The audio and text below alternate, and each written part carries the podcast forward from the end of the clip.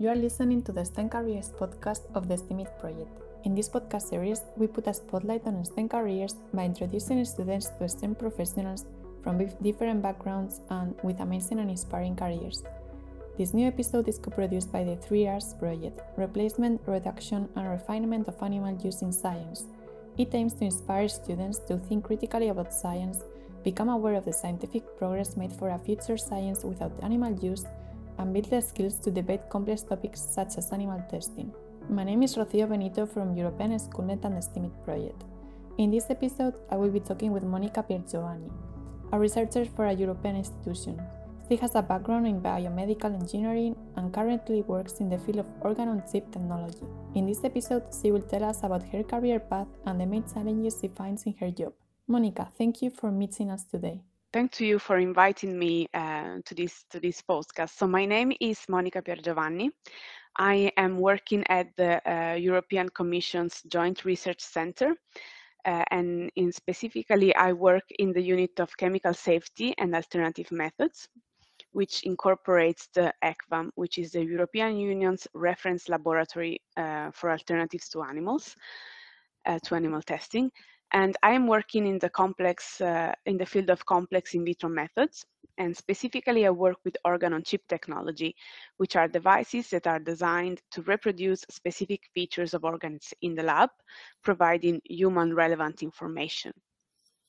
So I am a researcher, basically, for a European institution, and I have a background in biomedical engineering from Politecnico di Milano in Italy. Thank you so much, Monica. Could you give us an overview of your study path and how you got into this career? So I have a very linear study education. So I started from a scientific high school. I decided to study biomedical engineering, and I continued with a PhD in the same field. And during the master thesis, I decided that I wanted to be a researcher, to stay in the field of science. And during the PhD, I also got the opportunity to understand that the scientific discovery needs to be accompanied by other competencies and other background information in order to become a real thing in the world. I guess that you will face some challenges. Which are those challenges? So I think the main challenge in research is to be to constantly continue to go into your to go and get your result. So meaning that there is a lot of failures that you have to face, a lot of trial and errors, a lot of time that passes for you in front of the computer to understand what you have to do, or in front of the lab, let's say, to see what your biological model is doing. So you need a lot of dedication in order to face this roller coaster of emotions that go up and down. But when and if and when you get your result, that is a very, you get very high, and it's a very rewarding result. And another challenge, I think, is communication, because in research, every result has to be discussed and presented to our peers, so other scientists, and it takes a lot of preparation and also courage to go and face the opinion of others that can be, of course, also contrary to your thesis, and that's not always easy to do, especially in the young years of research.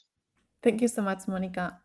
If a student asked you who or what inspired you to follow this career path, what would you answer?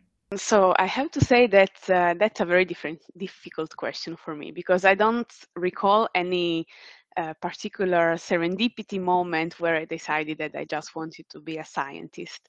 I think that it was more a love journey that started, of course, when I was a child, and I have to thank my family because they always understood and encouraged my passion. Also my friends, especially those that are not following a scientific career, because that's also stimulated a lot our discussions. And of course, I have to say that also in the recent years, my colleagues, some of my, let's say, more experienced colleagues that I met both at the university and here, they are also a day-to-day inspiration for me to constantly go on. Thank you so much, Monica, for your time. It was a pleasure talking to you today. Thank you. Bye.